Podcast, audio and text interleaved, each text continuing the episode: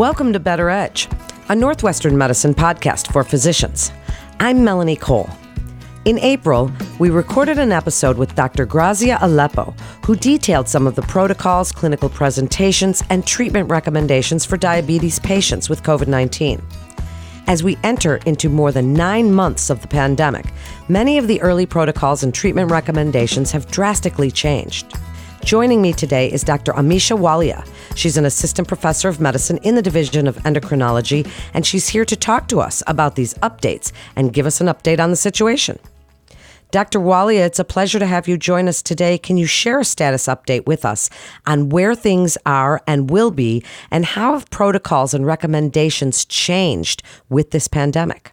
Thank you so much for having me. I wish it was under better circumstances as we all know heading into the fall, we are definitely seeing an inpatient surge of patients with COVID 19, and a really high percentage of these patients have either prediabetes or diabetes and obesity. And so I think we all have to remember what the major driver is really localized. And so, so what I tell physicians in terms of how they, they should prepare and what they're thinking about in terms of being a diabetes specialist is really understanding where your community is in terms of percent positivity rates.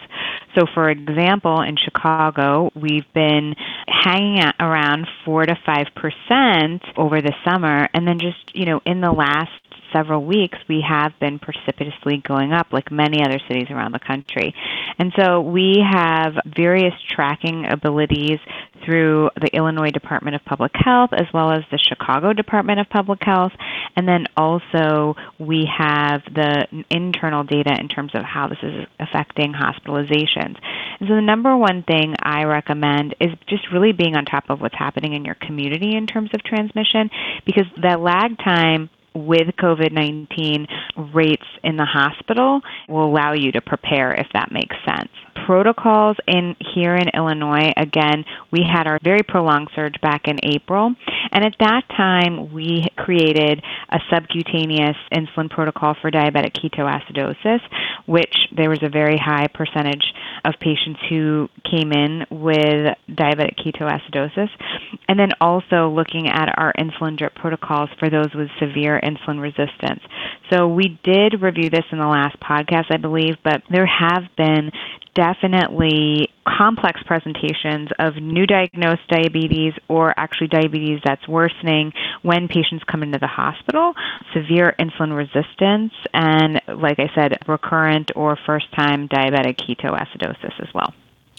So, because of what you were just saying about the fact that we had that prolonged but sustainable surge, and we've seen this sharp increase in the cases, how has your protocol changed? How are you managing patients right now? So, in terms of what we're seeing, we're seeing a little bit more of new onset diabetes in the hospital. As you know, as of today, our percent positivity rate in Chicagoland area was around 10%. We are only starting to see the increase in hospitalizations. So, right now, we're in a very controlled environment in terms of our insulin protocols. We are doing everything that we were doing before, but we are looking at okay, what is going to be our surge planning. Everyone's going into surge planning mode.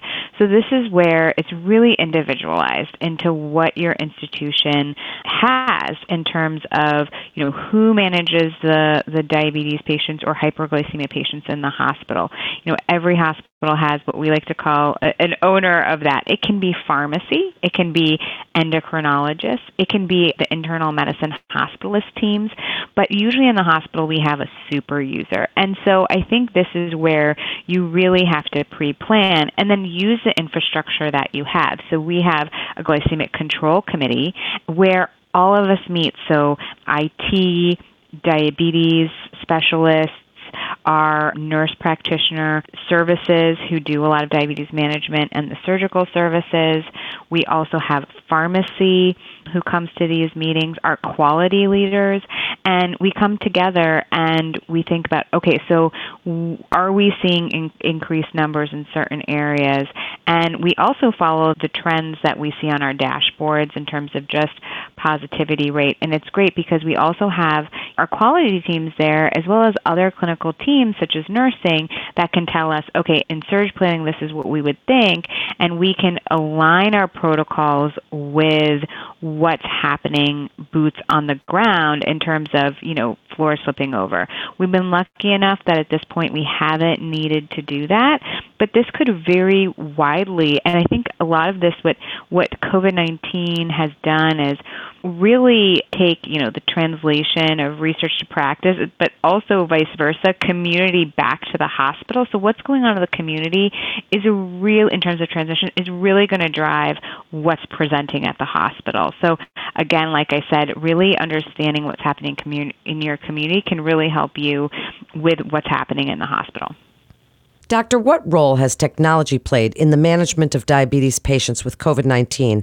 How have you been utilizing telemedicine and how has it evolved during the pandemic? So, I mean, in terms of making, you know, lemons into lemonade, one thing that we have been allowed to do now as endocrinologists or diabetes specialists is see more patients and still deliver really good care.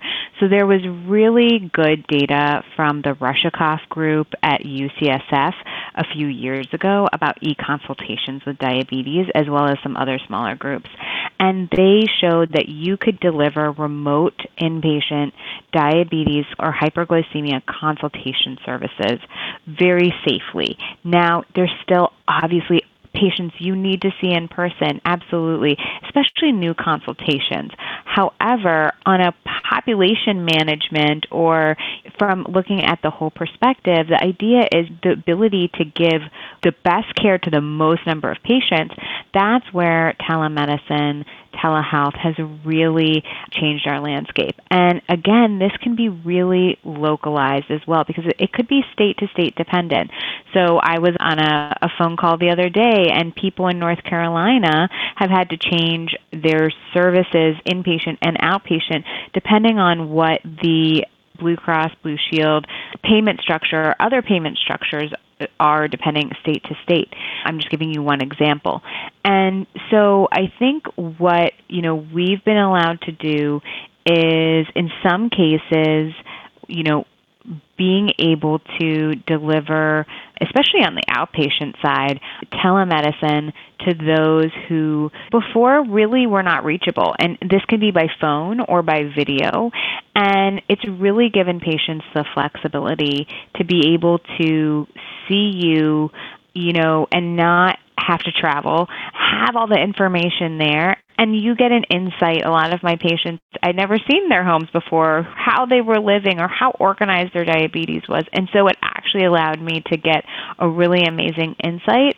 On the inpatient setting in the beginning, I, and I hope this doesn't occur again in terms of PPE, but it allowed us in the inpatient setting to deliver care when there were shortages of PPE. And I think this was critical because, at least in terms of diabetes management, if we were able to obtain, you know, information on diet, information from the patient over the phone or other mechanisms, you still can, with appropriate systems, still deliver high value care with minimal poor outcomes, which I think is the most important thing, especially when we're talking about increased rates of COVID 19 and surge planning, et cetera. About the emergency use authorization for CGM in the hospital setting and how that's impacted care. I think that's a great question. And so every institution has been looking at this a little bit differently, and that's because what the FDA basically said was you can use this, but that does not the same as approval. And so a lot of had really utilized this opportunity in the research area, really to push forward the availability as well as the pilot testing of this. interestingly, this happened at a very interesting time because there are two groups actually that just recently had been in the middle of there, there's actually several groups, but two just recently published their data on inpatient CGM use in the hospital, a lot of which was done outside of COVID 19. This is Dina Phyllis Tismikak's group from Scripps and then Elias Spanakis from Baltimore. And they both published around the same time clinical trials that with I think 70 to 100 patients on the inpatient floors and basically showed through their data that CGM is safe as well as that patients, you know, mean glucoses were lower and hypoglycemic events were very low. And essentially this idea of being able to have glucose telemetry is actually really important. And so while for COVID-19 we may not have our randomized controlled data, at least now, looking at, you know, what is the right level of glucose control that we need. So just for background on that, for people listening, we still want to stick by our guidelines, which are 140 to 180 milligrams per deciliter in the hospital setting, in selected groups being a target of 110 to 140. So that is a large RCT data that's outside of COVID 19. So we might not have RCT data on that, specifically COVID 19 with those targets, but we extrapolate and we believe that those targets should be similar and we should follow those targets. But for CGM use, this data that has just come out really came out at the most amazing time, at the same as this FDA announcement. And so I think people are bolstered to actually try to see within their system how they can implement CGM because our sensors are getting better. And patients generally prefer it widely. And anecdotally, from where people are using it, there is a learning curve with the nurses or whoever would be doing some of the actual tasks related around CGM placement, etc. Once they've gotten over that initial hump, they generally like it as well. And so this idea of CGM in the hospital, I think is going to take off. We definitely need the companies to you know be on board and really long term support this use as well. And essentially I think for right now, most of what I am hearing from a lot of hospitals is that they are doing it within the research capacity, although some people have initiated it as pilot testing on certain floors, especially if there is really strong buy in from the institution. And so if you're thinking about this, or, or you're sitting here and you're listening to this podcast and you see counts in your area going up in your community, and you know that you're going to be seeing a surge coming, you know, on the horizon, right? You can pre-plan and preparation. And so what I like to personally use when I am talking about really big systematic changes, I use something called the Systems Engineering Initiative for Patient Safety. It's called the SEIPS model, and it breaks it down into several components that you should think about for any implementation of something new in clinical care. So you have to think about different things. Tasks is one of them. Technology is another persons, people, that is another. And then the lastly, you have your environment and your organization. And so when you are thinking about continuous glucose monitors, let's just take tasks. So you have to think about who's going to place the sensor, who is going to collect the data and interpret it, and who's going to teach the staff, like the actual tasks. For technology, and this is where I keep saying we're going to need help from big tech, I think, in relation to things that are sort of outside of our control to figure out, which is the data monitoring, data integration, being able to capture all of that data somehow within the EMR. I mean, right now we're taking snapshots and putting them in the ER. Some places have started actual integration, but we really need to have more data and more understanding of how to integrate without the slowing the systems down. In terms of people or persons, you know, you've got to actually think about procurement, IT, infection control. You know, who's going to be in charge? Is it the primary team, the endocrinologist? Also, we got to think about environment. Are you going to do this in the ICU? Are you going to do this on the floor generally? And then organization. And this actually is the most critical part, right? You need to have service and team alignment you need to make sure that you have the right committee approvals and the right policies and procedures in place. So, if you're just even thinking about this, I think just start jotting these things down and thinking about, okay, this is the team I need to assemble to do a pilot, and then start small. You know, Rome wasn't built in a day. You can do one floor and think about, all right, well, you know, see this team likes it, you know, patient care techs or nurses, how do they adopt it? And their regular workflow, et cetera. And I think work out the kinks in a small fashion because, again, you don't want to introduce new technology, and that learning curve can be very daunting if you're just not used to the technology. And this is where in healthcare we know this that there are always sort of the super users who are your friends, your colleagues that are always the first one to adopt technology and take you along every time there's a system update. And so I think you really need to find those super users who are going to, you know, sell the actual implementation and get people over that initial hump for learning in terms of any kind of technology, but specifically CGM. In some instances, dexamethasone is being used to treat patients with severe cases of COVID 19, but could pose potential risk to diabetes patients. Can you talk about balancing that use of corticosteroids in diabetes patients? How should providers regulate insulin when the use of dexamethasone is necessary? Yes, I think that obviously the idea of, of some of these moderately to critically ill patients on huge amounts of corticosteroids can be really daunting. But I think my advice is you got this. You know, we've been treating insulin resistance caused by dexamethasone and critical illness for quite a while. And I think that we just have to stay true to being consistent and keeping up with the insulin needs. So generally, I tell my trainees and actually anyone that will listen is, you know, look at the 24 hour total use of, of, insulin unit divide it by the units per kilo. And generally 0.3 units per kilo is you know lower end of insulin resistance 0.5 is moderate and then anything above 1 is severe.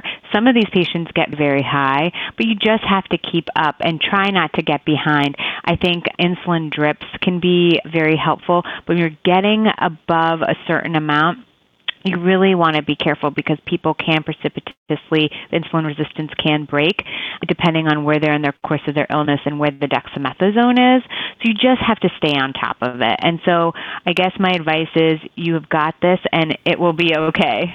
And that's great advice. Wrap it up for us, doctor, if you would, with how you think the pandemic will change diabetes care and research in the future, and what you'd like endocrinologists to know about COVID 19 to manage their patients. So, I think it's really unfortunate. COVID 19 has really uncovered so many things that we wish that we, you know, realize that we need to change and has highlighted things that really have desperately needed highlighted but are concerning. And one of those is the care of our diabetes patients and how our patients are really affected in, in very high rates. And so, what I hope is that we take this opportunity to actually embrace these the availability of technology, so telemedicine, telehealth, as well as things like continuous glucose monitoring, really try to integrate them into care models or at least start talking about it. Because I do think, as endocrinologists, diabetes specialists, internal medicine, you know, anyone who is in this space, we can see more patients safely with this new technology. And I actually think we can meet better glucose targets with having less adverse events.